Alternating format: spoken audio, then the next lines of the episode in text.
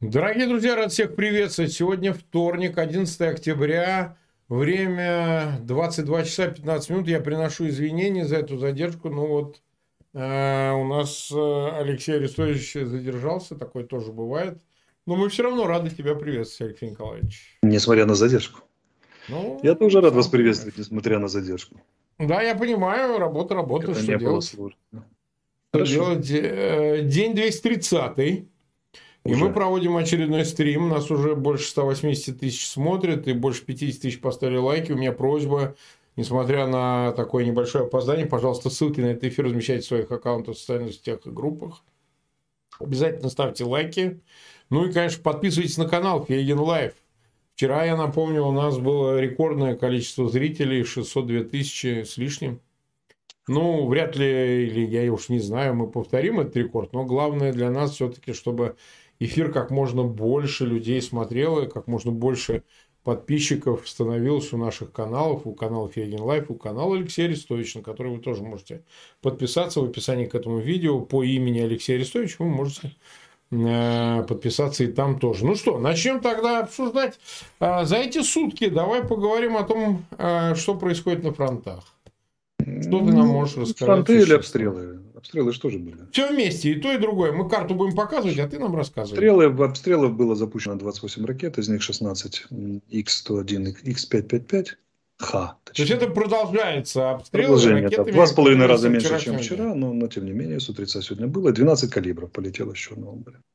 Значит, из них 18 сбили. Сбили 8 иранских дронов камикадзе и сбили 3 дрона, которые с дрона разведчики, которые наводят. Наводят, фиксируют результаты огневого поражения. В принципе, количество сбитых очень большое, больше 60%. Что лишний раз показывает, когда налет не массированный, наше ПВО работает гораздо эффективнее. А когда массированно, пересыщается.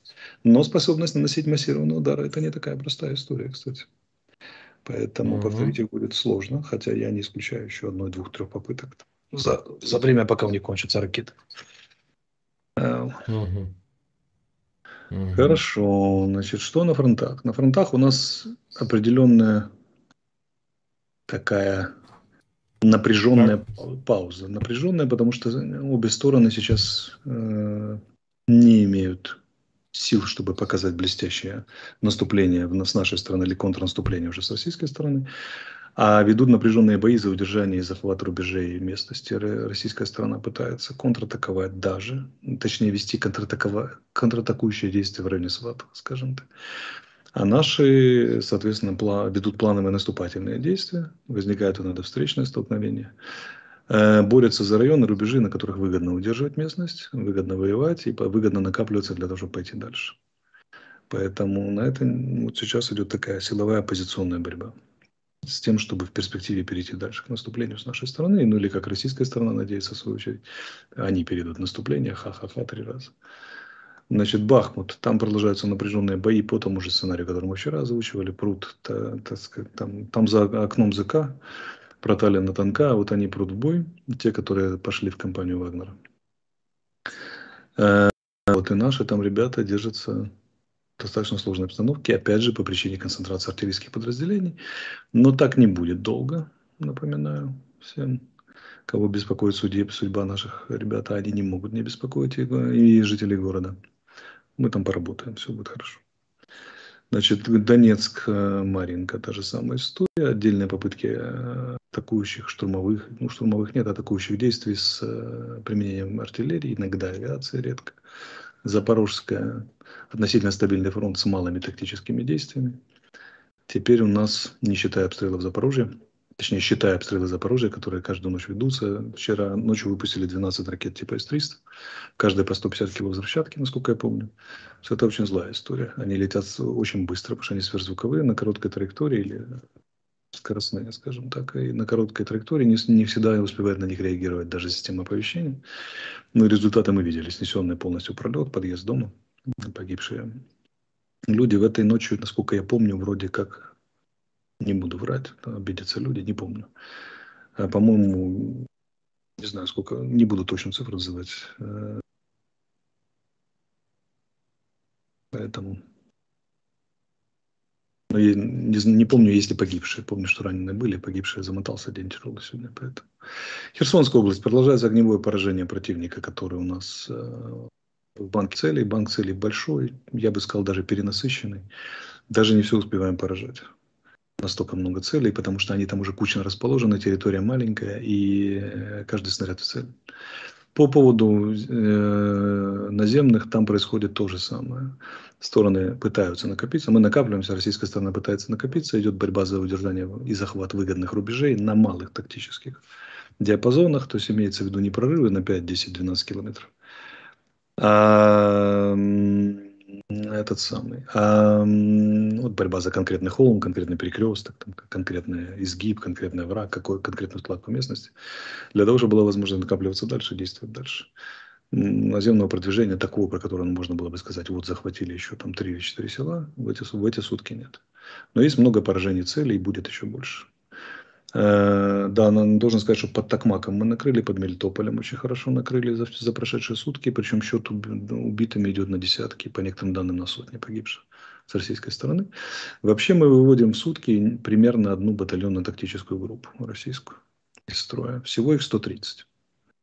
130 это уже с мобилизованными? Да, на территории Украины сейчас промобилизованы, скажем, отдельно. То есть, в принципе, за 130 имеет шансы закончиться суток, закончится вся российская армия здесь. Они пытаются изо всех сил пополнять ее, но темпы пополнения намного меньше, чем скорость выведения.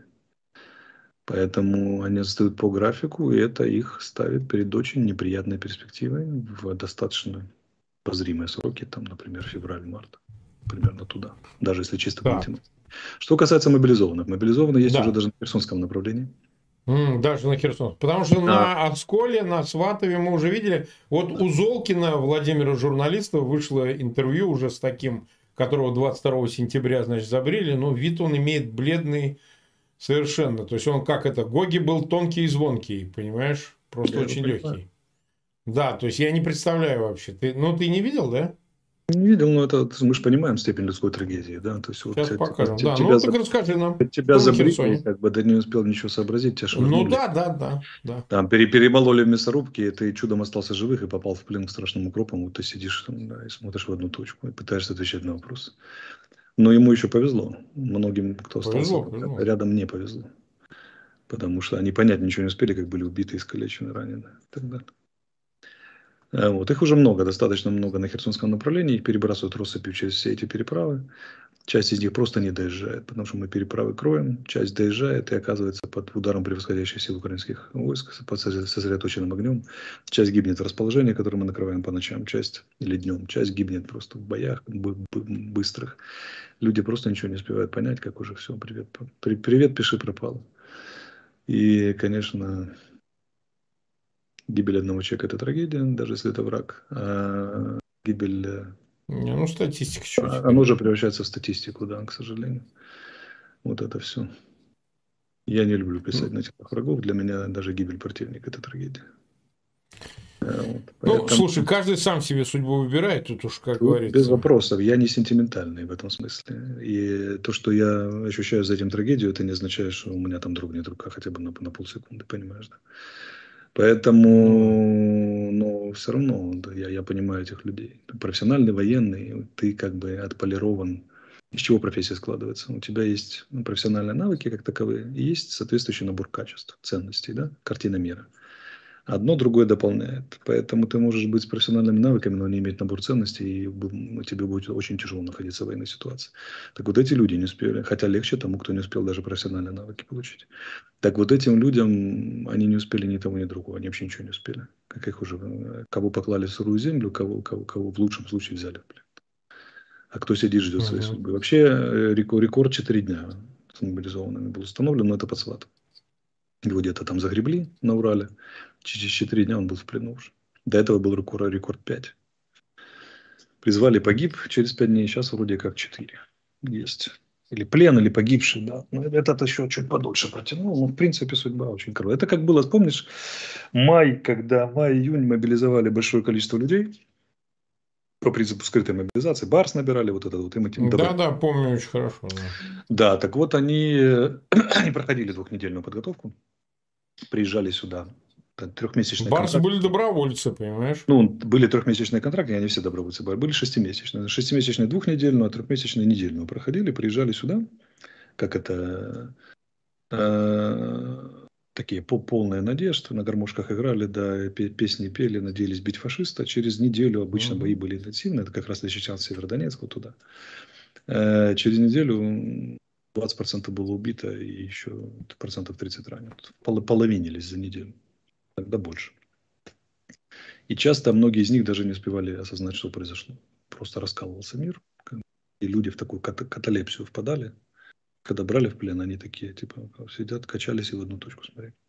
Чтобы слишком. Ну, слишком быстрые перевороты судьбы для, для маленькой психики одного человека. Смотри, уже из России есть информация, уже кое-где приходят похоронки. А, ну, то есть, э, извещения о гибели вот этих уже мобилизованных, не добровольцев, не там контрактников, а именно мобилизованных. И грубо говоря, ну понятно, что это пока единичные вещи, куда дошло, куда успели, куда вообще решились сообщить, потому что могли помалкивать, ждите, ждите, ждите, да. Но товарищ съехал с э, связи, там, родственники начали биться в военкомат, там подвыяснили, ну, стало понятно, ну и что скрывать. То есть, пока это единичные вещи, но, тем не менее, это все-таки уже впечатляет, потому так что... Это, это уже не единично. Это единичные пришли. Большинство пойдет, к сожалению, по рубрике «пропали без вести». Нет, ну так это мы знаем, да. Потому что а характер вот, боев такой, что никто не изымет и не, не, не, не повезет. Вы поймите, с Херсонского направления, например, переправить тела абсолютно нерешаемая задача. Ну да, я согласен. Там, э, там с боеприпасами еле-еле справляются. Там с какими-то с ранеными, там более-менее, да, ну, то. Не более-менее, там в первую очередь материальные средства, вооружение, военная техника, боеприпасы. Раненые потом, если есть, а мертвых. Там вообще. А там, слава богу, топчется 1025 человек. Можете угу. Не, ну а сколько они могут направить? Две с половиной погиб. Две с половиной, а сколько они... три, наверное, уже, да. Сколько они туда могут направить мобилизованных, вот на этот правый берег? Например? Ну, сколько они, сколько бы, ну, понимаешь, тут же в чем проблема Херсонского направления? Сколько, вот новых добавляешь, и они все хотят есть, им надо во что-то одеваться, им надо чем-то стрелять. Это все материальные запасы, которых так мало. Они еле-еле снабжают 20-30% от нужд реальной группировки. Все это угу. медленно. Это армию Павлюса, угу. напоминаю. И чем больше ну, да. кидают, тем меньше становится продукта. Вот у вас было две консервы на, на, на взвод, ну четыре. А вам докинули еще десяток людей, и у вас теперь стало не на 20 человек, а на 30 человек. Четыре консервы. Понимаешь, да? Вот это, угу. это, вот, это херсонская история. Мы Поэтому, сейчас показываем Докидывать туда войска, это в каком-то да. смысле ухудшать положение. Э, я просто зрителям скажу, извини, что перебиваю. Э, Э, я показываю фотографию вот этого гуимплена первой партии мобилизованных Чеботарев Егор Сергеевич. Он вроде из Москвы. Причем он сказал, что он Золкин подписчик. Смотрел его все видео, фанат. И вот теперь встретился со своим а, значит, кумиром. Э, ну, вот в таком теперь разрезе, не то чтобы по-другому. Может, кто знает Чеботарева Егора Сергеевича, вы нам, пожалуйста, что-нибудь отпишите в почту. Может, москвичи с ним работали, знали, просто, ну, интересно. Естественно, с ним ничего уже не будет, он благополучен, потому что его взяли в плен, все у него будет хорошо, но, но на всякий случай вы про Чеботарева значит, нам отпишите. Просто интересна судьба отдельно взятого мобилизованного. Вот человек занимался там каким-то своим делом. Я не знаю, кто он. По виду чистый айтишник такой, знаешь. А, и вот его, значит, Путин ради собственного, значит, удовлетворения, значит, своих имперских амбиций взял, вкинул чувака прямо на фронт, э, как говорится, с центральных улиц э, Москвы. И вот он, значит, недолго поболтался и оказался в плену. То есть это для нас история очень-очень интересная. Вот такие, поэтому если их будет много, то а, те, кого еще не мобилизовали, на это будут смотреть, да, найдут возможность зайти на канал к Фейгину, посмотреть, чтобы посмотреть на свое будущее, благополучное, кстати, будущее. Вот я вот о чем. А, по твоим оценкам или оценкам, я не знаю, руководства командования ВСУ, сколько их уже есть вот на Востоке и на Юге? Я имею в виду мобилизованных. Ну, сложно сказать. Там... Но это я... тысячи или десятки я, тысяч? Я это думаю, что? десяток, может, есть уже, наверное. Десяток. На, на территории Украины, наверное, да, не меньше. Угу. Интересно, что Просто вот хочется понять, а остальное что? Они будут... Э, остальное комплектуются подразделения, которые как бы, да, которые вывели на восстановление боеспособности, например, в Белгородской области их 1020, наверное, топчется вместе с мобилизованными уже 20-25. И они готовятся к дальнейшему, к дальнейшему использованию. Здесь же никто им никуда не даст дернуться даже вправо. Угу. Поэтому, Давай поговорим про Беларусь. ситуация там продолжает как-то так развиваться. Причем Лукашенко теперь заявляет, что он не собирается вторгаться в Украину. То есть он теперь решил в другую сторону помахать значит, своим хоботом. Значит, до этого говорил, что Украина собирается вторгаться, значит, грозит суверенитету Беларуси. Теперь, соответственно, он, он это все делал, там, ну, в контексте это были разные заявления в пользу Путина. Теперь он делает это, чтобы успокоить Запад, ну, в лице, естественно, Киева. А как там ситуация развивается? Есть ли у нее перспектива за эти сутки изменилась как-то? Военная? Да никак она не развивается. Это мы видим применение Лукашенко одна, одни, э, Александра Григорьевича. Методология одну и ту же формулу. Он заявляет что-то грозное, ужасающее, все падают в обморок, цитируют. Потом на следующий день он сдает назад, говорит что-то примирительное, одобрительное в отношении сил обороны Украины, президента, руководства, там, значит, Западу пару реверансов. И постоянно едет такое-то самое туда и туда и туда. Я удивляюсь, почему он Китаем ничего не говорит, но, но видимо, Китай он говорит непосредственно.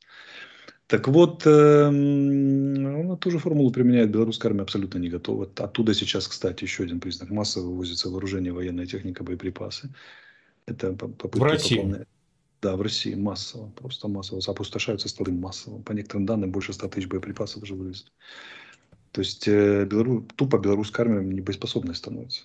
Поэтому все эти красивые пляски про то, что они пойдут в страшную атаку, ну, Ну хорошо, а они могут пропустить э, без себя, э, значит, российские части, как это было они могут, в феврале по, по одному из, из их замыслов, они 15-20 тысяч хотят накопить этих самых мобиков и кинуть их на Киев даже без тяжелой техники пешочком просто. Захватывать. Просто, чтобы мы держали войска, Скорее всего, они на это не пойдут, если они разумные люди. Они оставят их на границе, чтобы постоянно нам угрожать с небольшими провокациями, стрельбой через границу, там еще что-то. Чтобы мы держали группировку, не кидали ее на Херсонское, например, тоже Харьковское направление, Луганское. А может, ну Путин такой же парень, мы же понимаем. Он может отдать приказ, и они просто пойдут вперед, пешком. Ну, чистое самоубийство. Ну, самоубийство для них, конечно, в чистом виде, но, во-первых, мы будем держать наряд сил, во-вторых, ну, это будет гибель 15-20 тысяч человек. Как бы, ну, такая, смотри, ведь при этой ситуации вот они разместят 15-20 тысяч на границе. Но ведь не будет кто-то сидеть теперь в этот раз и ждать там, пока они границу пересекут. Ведь могут долбануть по соединениям, по скоплениям живой Значит, силы на территории я, Беларуси. Смотрите, ну, тут, тут есть любопытный диссонанс. В чем да. состоит диссонанс? В том, что, к сожалению, в нашем коллективном бессознательном победила формула «все белорусы пидорасы». Не, ну не все. Потому что они, ну подождите, но оно победило, Марк. В этом, в этом грандиозная проблема. Потому что у нас возобладало благодаря некоторым недальновидным и не, не очень умным крикунам, которые, часть из которых, к сожалению, была поощрена из весьма высоких политических кругов, некоторых. А она была подхвачена, потому что очень выгодно спекулировать сейчас на вставая страна огромная, всех ненавидим, всех победим, как бы, да, и так далее, и так далее. Очень неразумно поступили в отношении белорусов. То есть, э, раз с вашей территории стреляют, вы все нам вечно виноваты, вы все негодяи, сволочи и так далее. Они не понимают белорусской ситуации, эти люди, и не хотят понимать белорусскую ситуацию. Что там нечеловеческий режим, что в чем-то он более бесчеловечный, чем, чем путинский, более жесткий и более эффективно контролирует Беларусь. Что дернуться там против, это сразу стать мишенью. И при этом, причем в таком очень несентиментальном варианте, иногда можно это означать физически исчезнуть, либо пройти через пытки. Тысячи людей прошли через тюрьмы. Э, значит, э, тысячи жизней искалечены, тысячи судеб, судеб искалечены. Страна маленькая, КГБ контролирует очень много. И э, радостно падать на российские Искандеры и не давать им подниматься, это, это не такая простая ситуация. Причем эта ситуация длится больше 20 лет, больше, чем Путин правит сам поколение выросли уже воспитанным этим. Всегда легко восстанавливать против диктатора, который как Янукович. Два, два года проправил, там попытался что-то ну делать, ну, все да. вот, а когда 22 года Янукович, то это совсем другая ситуация. И ментально, и материально, и степень контроля спецслужб и режима намного выше.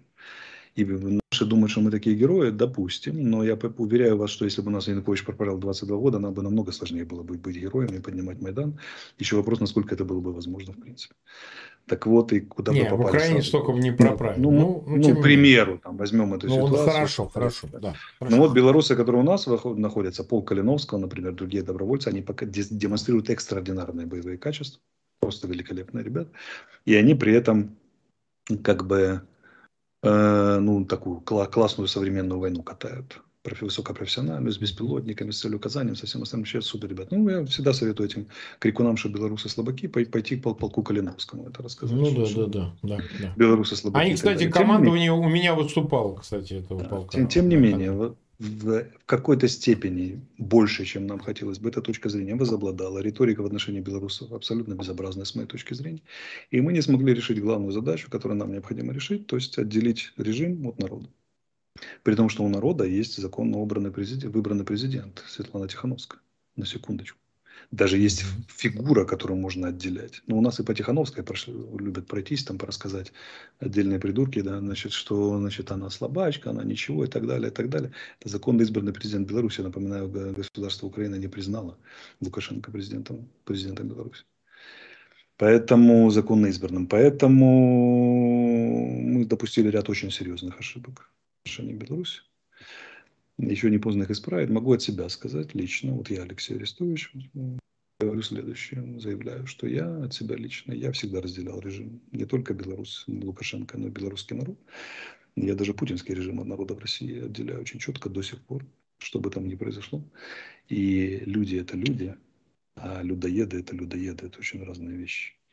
Поэтому белорусы для меня остаются братским народом. Белорусский народ находится в заложниках. Белорусский народ оккупирован путинским режимом в значительной степени. И путинский режим э, обходится с ними точно так же, практически, за некоторым исключением, как он обходится с людьми на наших оккупированных территориях. Единственное, что там нет массовых убийств, но, но там, это, там это благо, с этим благополучно справляется, если не с массовым убийством, с массовым террором, с, с, режим Лукашенко справляется благополучно. С Путин, путинским не надо, за них делают эту работу. Ну вот и все. И когда вы призываете белорусов к массовому восстанию, это все равно, что призывать к массовому восстанию людей на, наших людей на оккупированных территориях. Это гораздо сложнее сделать, чем, чем кажется. Не думайте, что Беларусь такая уж независимая страна. Там все очень плотно контролируется двумя товарищами. И тем не менее эти люди умудрялись и умудряются. Умудрялись на, в самой наиболее активной фазе борьбы за Киев. Белорусы умудрялись что? Запустить снабжение поездами не напрямую на Гомель, аж через Брестский полигон, что нам экономило несколько суток. А в борьбе за Киев, а за операцией Киев, которая за Киев борьба, оборонная операция продлилась чуть больше месяца, несколько суток это был решающий э, выигрыш. Неизвестно, какова доля спасенных украинских жизней за счет тех белорусов, которые повредили железнодорожную систему и запустили российские военные грузовики. Да понятно, как да, это да, а я скажу, что она очень большая. И это как это наша благодарность белорусам, когда мы им рассказываем, что они там все. Еще раз поймите, вот я к нашим обращаюсь. Белорусы находятся в точно такой же оккупации, как наши на оккупированных территориях. Вы же не призываете нас к массовому восстанию, понимая, что это невозможно для обычного человека бороться на оккупированных территориях. Это могут сделать только специально подготовленные люди с государственной поддержкой, которую мы даем нашим партизанам, например, талантливым, поддерживаем. А в Беларуси это нерешаемая задача пока еще. Им неоткуда взять эту поддержку. Поэтому, еще раз говорю, белорусский вопрос – это один из главных, главных ошибок, наших ошибок в течение этой войны. Так как мы поставили вопрос, и с массовым обвинением белорусов, с, с неразбором кто кого и как, и так далее, и так далее. И это, конечно, неправильно. Я, покуда я здесь говорю, я буду говорить очень четко. Лукашенко – это одно, законно избранный президент – это другое, белорусский народ – это третье совсем третье. Белоруссия под оккупацией российской фактически находится сейчас. А, конечно, это, это декларировано как союзное государство, так, простите, и наша оккупированная территория россиянами декларирована уже, Кремлем декларирована как часть России. И что теперь? Что это меняет? Поэтому по мере сил я эту ошибку буду исправлять, но, но там, глядишь, посмотрим, что будет. Так, э, нас смотрят 503 тысячи человек и 150 тысяч поставили лайки. Я напоминаю зрителям, которые к нам уже присоединились, дайте такую возможность и другим. А узнать они могут об эфире только если увидят ссылки на этот эфир в ваших аккаунтах, социальных сетях и группах.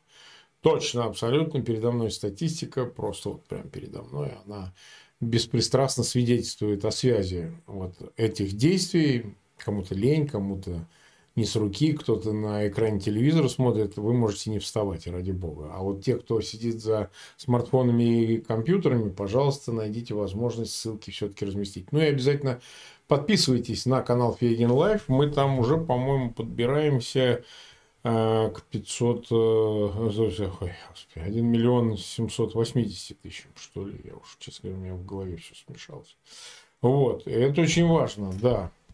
А, очень важно, чтобы вы проявляли эту активность. Ну и, конечно, на канал Алексея Арестовича подписывайтесь тоже. В описании к этому видео по ссылка по его имени Алексея Николаевича. Вот, и подпишитесь. Ну что ж, тогда поедем дальше. Давай, смотри, сегодня прошло важное, по-моему, мероприятие. Мы целый эфир завтра этому собираемся посвятить, кстати, с моими гостями. Завтра же у нас тоже будет эфир, да? Да, куда же мы денемся? О, ну все, все. А, смотри, Г7. Я его назвал, мы завтра назвали эфир э, с, да, с Гудковым и с Пьянковским «Большая восьмерка». Так? То есть Россия из э, восьмерки как бы тю-тю, а на ее место Зеленский. Ну, может, еще не Украина, согласен. Но вот Зеленский уже, по-моему, вполне органично там смотрится. Наверное, вот сейчас э, раздался перед экраном компьютера где-то в Кремле виск такой, отчаянный вопль, я такой ненависти, и, значит, дротики полетели в экран э, в Арестовича, например. А, потому что это очень обидно, что на место Путина заходит вот в это сообщества коллективного Запада Зеленской. Понимаешь, это очень обидно. Но мне кажется, что они как бы вполне себе вот выслушали его с интересом и, видимо, при, на все его просьбы могут откликнуться.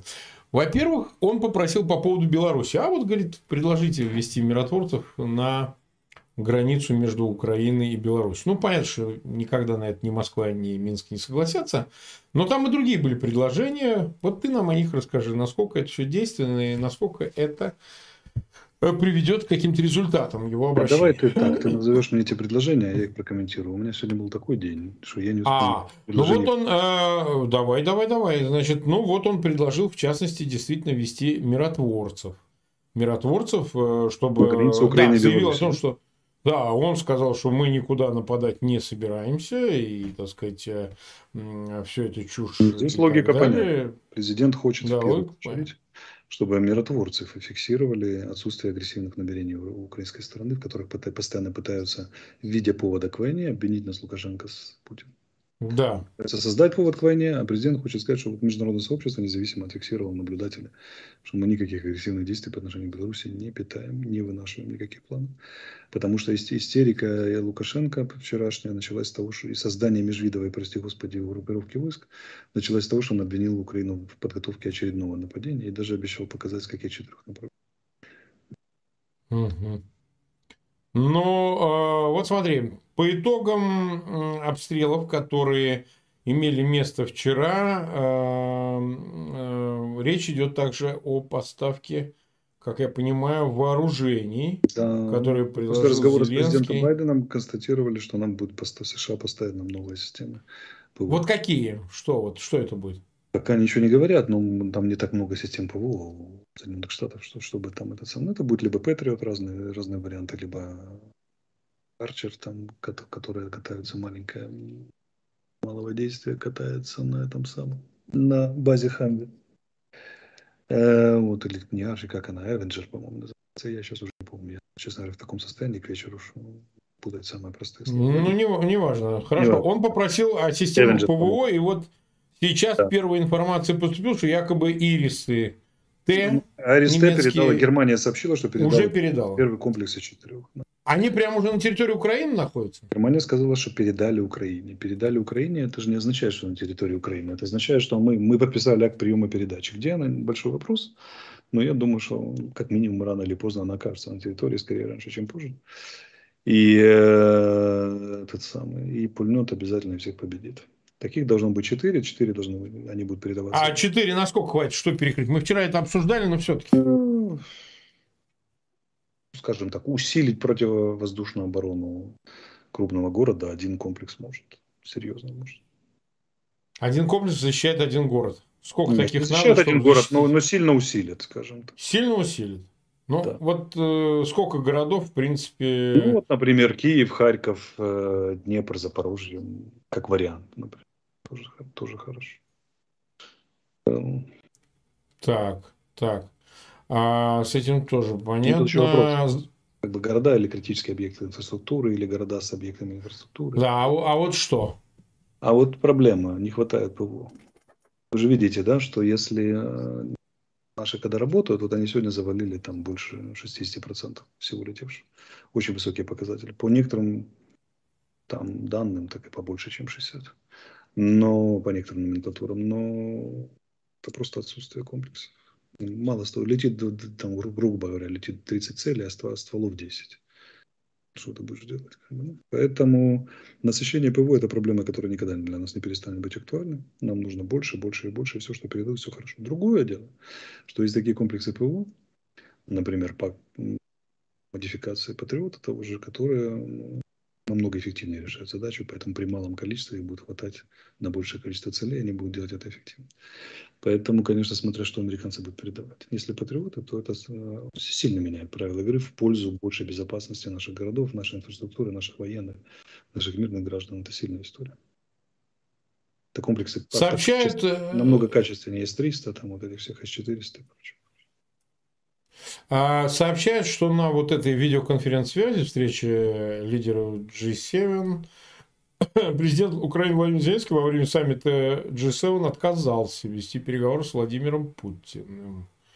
То есть... Э, президент а... злой и последовательный э, на Путина. Поэтому, если он сказал, да еще закрепил это решение РНБО, то никаких переговоров угу. можно не читать. Ну, то есть, означает ли это, что все-таки он даже в онлайн-режиме переговоров никаких э, на саммите G20, который будет в ноябре, вести с Путиным не будет? Ну, сегодня Лавров сказал, комментируя эту тему. Что да, я слышал. Говорит, что, что он хочешь, хочешь дал слово, хочешь забрал слово. Ну, и что я могу сказать? Это очередная ошибка Кремля в оценке президента Зеленского, которым очень дорого обойдется и в этот раз. Угу. И несколько раз в нем ошибались. Ну, мы вот начали с того, да. Им это очень дорого обходилось. А, мы уже просто 32 минуты в эфире.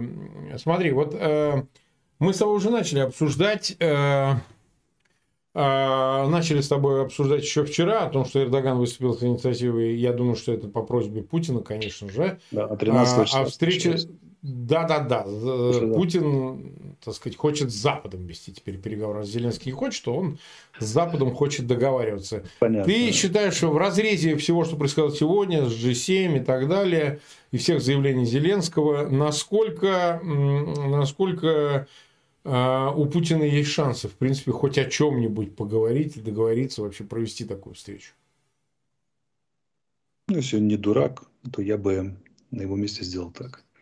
Я бы попытался установить, если не договориться не о, не о конце войны, там, о разделе территории или еще чего-то, а о правилах игры. Например, я бы на его месте дал, если он хочет продолжать, дал бы гарантию, что я не буду применять ядерное оружие. И сдержал бы слово. Например, э, там сказал, ребята, ну давайте так, значит, мы с вами не, договор, не можем договориться, я буду, у меня свои цели и задачи, я буду продолжать, но я вам гарантирую, например, что я не поставлю цивилизацию на грани ядерной катастрофы.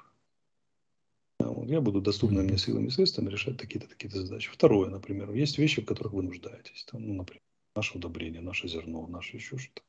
Хотите, я вам ну, там, сделаю вот это, вот это, но мне за это нужно вот это. Вот. Попытался сторговаться о цивилизованных правилах войны. Это лучшее, что он может сделать, если он не собирается войну прекращать. А судя по, по этому придурку, его действиям, он не собирается войну прекращать, потому что он хочет там добыть, добыть стерхом до конца, но оно и понятно почему. Потому что э, эта война без малейшего какого-то результата, который можно хоть как-то продать российской публике за успех, кончится его политической, а может быть и физической смертью, потому что российский народ своим царям проигранной войны не прощает. О, да. Судьба их всегда одинакова. Ему нужен какой-то результат. Там Донецкой, Луганской вместе, еще что-нибудь. Но они же идиоты. Они же успели вписать там границы Запорожской и Херсонской в, России, в состав России, типа, в кавычках. Это значит, ну, он, да, отрезали части распыль... переговорных да, позиций. Выспылять, он отрезал себе пути, в Генассамблее он уже обсуждает, осуждает в очередной раз, да. И как бы он э, вынужден теперь размазывать немногочисленные силы по этим самым. Если бы он сказал Луганская, Донецкая, у него были бы шансы какие-то больше, намного больше удержать их, реально объявить это целями операции и так далее. Но они решили превосокупить Херсонскую и Запорожскую. Это значит, что шансов нет никаких.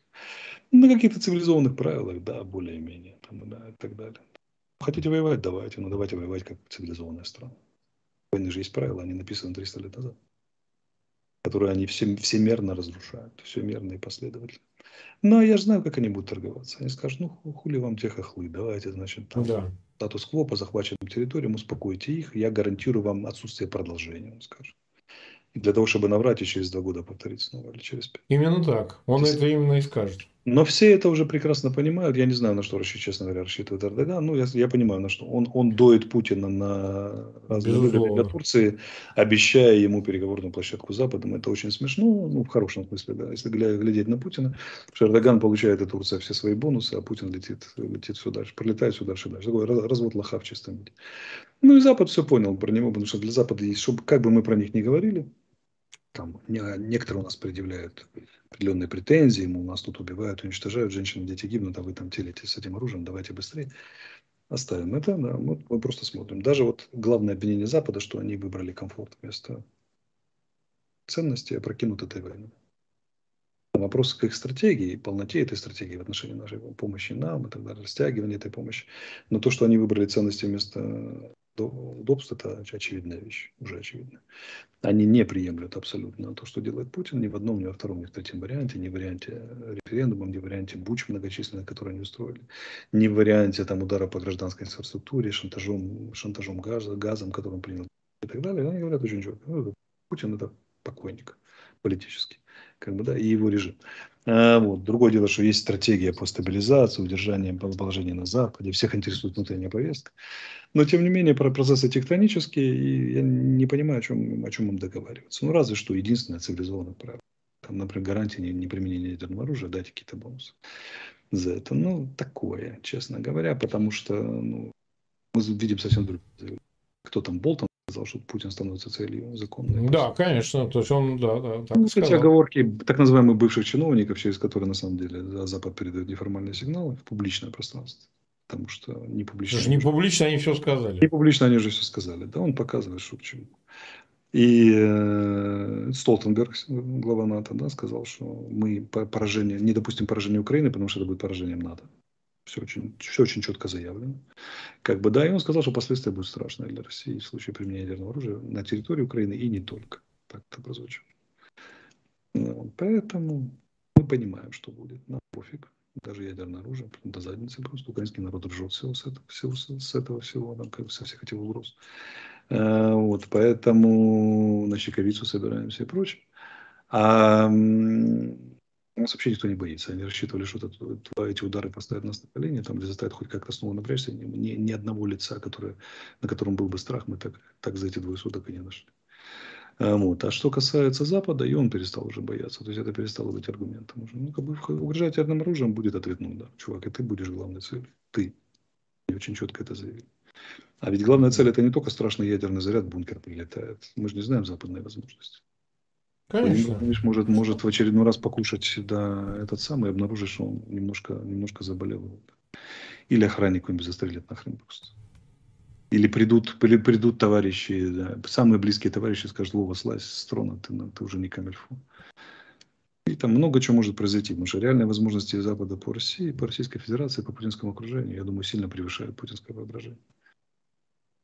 Mm-hmm. Сколько там спящих агентов с реальным влиянием, очень большой вопрос. Сколько людей захочет торговаться после применения ядерного оружия и угрозы обезглавливающего удара. Нет, после этого там вообще совсем... Ну, побегут торговаться бегом, бегом, аж бегом, там будут торопиться сбивать с ног, поэтому э, друг друга, поэтому его может ожидать масса сюрпризов, которые закончатся, заканчиваются всегда одинаково. Этот самый. Э, Хрусталев машину, правильно?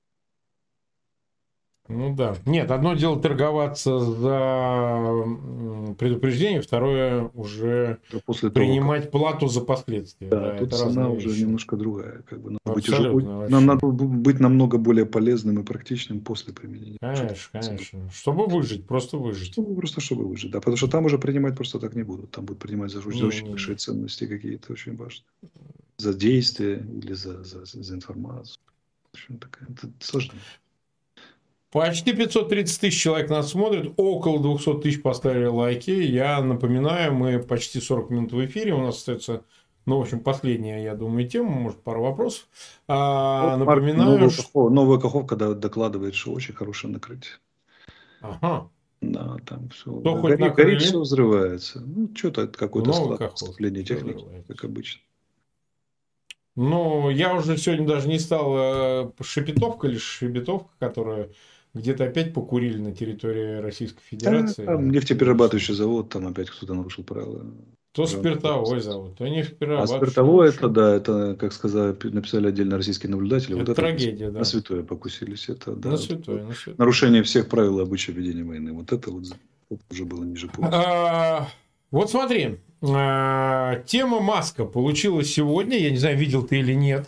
Не, Марк, у меня был нет. такой день, я света белого вот. видел. Не то, в общем, смотри, а, вдруг Ян Бремер, э, достаточно авторитетный тип, он сейчас возглавляет такую полупиар-джар-контору, в Америке говорит, а мне, говорит, лично Маск э, сказал, что он с Путиным разговаривал. И весь его а, вот эта серия твитов, она вызвана переговорами с Путиным, который Путин сказал якобы, Маску, это в передаче со слов Яна Бремера, Бремера э, что типа, что я хочу, говорит Путин, Маску говорит. Хочу, говорит, э, чтобы Крым российский и четыре области, которые мы присоединили, все мне. Дело Плюс нейтральный статус, нейтральный статус Украины и никакого НАТО.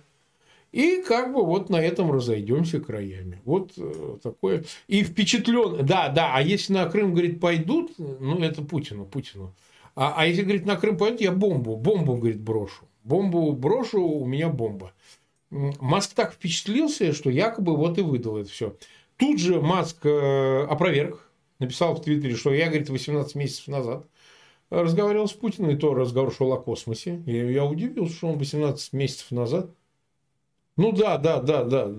Да, практически. Да, да, да, да, да, да, да, да, да, да, да, да, да, да. Да, да. Переговоры а, значит, а он это опроверг. Но, опять же, в таких случаях, ты же знаешь, где-то посередине, 50 на 50. Было, не было. Тем более, вот полетела у него вот эта Кикина, Шмикина, полетела в космос. Ну, сейчас там катается. Свозили ее по договоренности НАСА и Роскосмоса. Давно заключенном соглашении. Вполне мог, кстати, с Путиным и поговорить, между прочим. Потому что раз Кикина полетела, российская э, космонавтка, да, значит, в космос на его, значит, Драгоне, то кто его знает, может и поговорил, бог его знает, да. Не знаю. В общем, он опроверг. Вот надо честно сказать, он опроверг. Но что здесь интересно? Что на самом деле то, что озвучено, является планом, который с разных сторон Путин, в общем, предлагает. Поэтому это очень-очень похоже на достоверную информацию. Плюс, ты знаешь, я вот по долгому размышлению начал копаться про этого Петерсона, который его друг, кстати, ты знаешь, он его прям кент. Конечно. Илона Маска. Очень да, хорошо. они прям кенты. И Петерсон тоже отличился тем же самым. Он же ведь тоже сказал, что ну как с Украиной, в общем, что-то мы с ней на, набегались, может как-то договориться. Ты знаешь, они, э, моя версия, я ее уже озвучивал в ряде интервью, вот в украинских СМИ и так далее, что вообще говоря, такое ощущение, что э, Маск боится именно ядерной катастрофы, что он не успеет перевести всех на Марс, да, а у него креатор, то он э, космолог, он же не, не какой-нибудь там Вася Пряник на районе у спиртозавода. Он мыслит совершенно другими категориями. Я вот к чему это все рассказываю, что он, конечно, этот план предлагает, потому что да что там какой-то Крым, четыре области, и мы тут Марс собираемся покорять, а вы тут из-за этой хреноты сейчас начнется все, и куда, и чего, и э, надо потерпеть, надо вот как-то уступить, отдать вот чтобы так рассуждать, кто-то должен это все сказать ему, понимаешь? Или передать, или лично сказать. Ну, понятно, главный, так сказать, сатанист, вот, который собирается эту планету, значит, шмякнуть, это Путин. Вот я к чему это все. У меня ощущение, что Маск – это симулятор прогресса, Питерсон – симулятор философии, а Папа Римский – нынешний симулятор веры. Угу. По крайней мере, они, многое в их поведении в этом кейсе указывает именно на это. Конечно, найдутся люди, которые будут их оправдывать и скажут, что ну, они так тонко понимают христианство, тонко понимают прогресс соединения человечества, тонко понимают философию, психологию. Но я так не считаю. Я, они были мне симпатичными, интересными людьми, хотя не без отдельных недостатков. Я за ними наблюдал. После того, что они предложили там вот этот вариант, давайте, значит, пожертвуем людоеду еще, еще десяток буч. Mm-hmm. Они, они для меня потеряли всяческий моральный авторитет. Э, хотя я признаю за ними отдельные инженерные, там, там, философские, психологические до некоторой степени достижения, потому что я, в отличие от большинства простых людей, способен отделить актера от роли, например, песню от исполнителя. Э, и и там и инженера от его политических взглядов, инженера достижений, но тем не менее, как бы, ну, эти люди для меня исчезли. Потому что, ну, до такой степени небрежно относиться к морали, к моральной составляющей.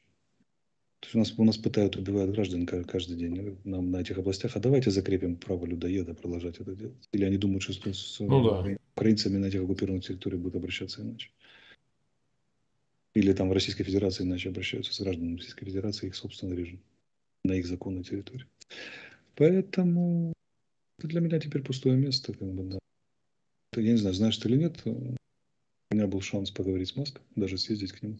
Да точно. Да, там намечались определенные вещи. Но теперь я, я, я по-прежнему, если, если вдруг тема возникнет, готов с ним поговорить, сказать, как психотерапевт. Угу. А, вот, но, но, но, потому что с, с этой точки зрения для меня нет, для меня есть просто люди с большой буквы, нет национальности, нет политической окраски и так далее. Но если я смотрю на это как вот офицер украинской армии, например, украинский гражданин, то моя оценка однозначна. Поэтому она угу. настолько нелицеприятна, что даже произносить ее не буду.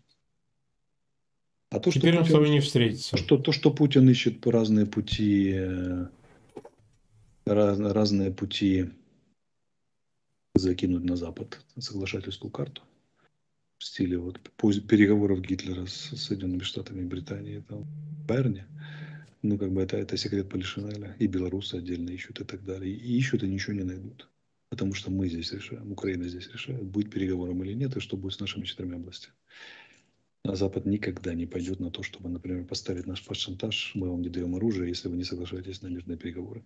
Это любимая мечта Путина, его ИПСО, который он вовсю, вовсю распространяет. И этого не будет. Потому что иначе это будет катастрофой для Запада. Это значит, что все в мире без исключения поймут, например, Китай, что если Запад атаковать или западные интересы, а потом пригрозить ядерной бомбой, Запад будет уступать. А тогда возникает предел. А где предел этих уступок? Он сегодня захотел 4 области, завтра захочет 6, потом 8, потом он захочет страны Балтии, потом захочет Польшу. И всякий раз угрожает ядерной бомбой. Китай захочет там, Тайвань, Китай захочет там, кусок Индии, Китай захочет еще кусок, еще чего-нибудь. И возникает вопрос, как бы, ну хорошо, да, когда же его надо останавливать?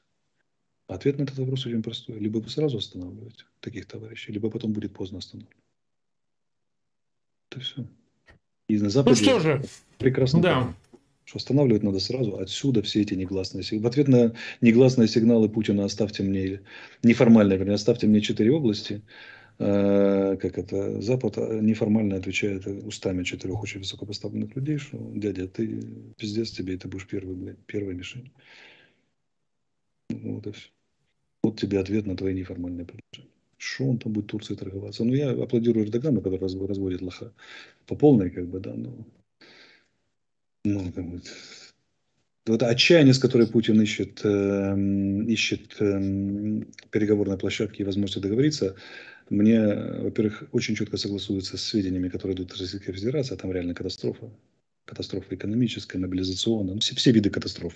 Военная нарастает. Это уникально, например, грандиозные проблемы с военными летчиками. Самолеты есть, экипажи нет подготовленных. И так особенно, что касается фронтовой авиации. Так вот, э, проблемы нарастают, и они в короткие сроки, там, февраль, поломают им нахрен хребет в ноль. Россия пойдет в полный разнос, а на поле боя от нее вообще ничего не останется. Они это знают, они спешат любой ценой с понтами, оставьте мне четыре, иначе ядерным оружием договориться. Но так как они ищут отчаянно, как это, как, э, как это, Рейхсфюрер тоже хорошо так конспирирует свои поиски мира, что даже Шольц догадался. Здесь как раз игра фамилии, да, очень интересно. Так вот, они так, так, так конспирируют свои поиски мира, и так надувают свою силовую позицию, что последнему коту в Организации Объединенных Наций, либо где-то на задворках НАТО, понятно, что они находятся, а, в слабой позиции, б, раз они умоляют и готовы пойти на все, что угодно, как бы, да, б, значит, из этой слабой позиции применение, дальнейшее применение силы, про которое они так гордо рассказывают, включая ядерное оружие, выглядит крайне сомнительно. А значит, если ты заведомо поставился в слабую позицию, да еще поставил в результате своих идиотских действий, имея более сильную позицию, НАТО убирайтесь на границе 1997 года, там, ля-ля-ля, то значит, тебя можно доить лоха, дурака дальше, как бы доводить за салон. Так его и доят. Это все. И будут доить дальше, а потом скрутят и выбросят, как использованный презерватив, пошел нахер никому не думаю. Почему, блин? Безлы, безлы, плешивые. И все. Ну что же, а, время 23 часа 4 минуты. Мы почти 50 минут в эфире. В конце эфира мы расскажем новость, э, информацию. Вы знаете, вчера погибла э, врач Оксана Леонтьева. Она была, по-моему, гематологом. Лечила рак в детской больнице в Киеве. Ахма, Ахмадит, Ахмадит, да. Вот она погибла Мопед. вчера, Путин убил вот ее. И вы знаете, трагическая история, остался у нее сиротой э, сын, он с дедом сейчас, отец умер год назад, вот этот Гри, Гриша, вот ему 5 лет, и мы из нашего проекта Фейгин Арестович перевели туда 2000 а, евро, как обычно, эквивалент в гривнах. Я вот не знаю, сколько там перевели, 75 что ли тысяч. А вот, значит, мы э, Грише перевели. Еще мы перевели деньги одному из азовцев, э, тоже часть денег перевели уже.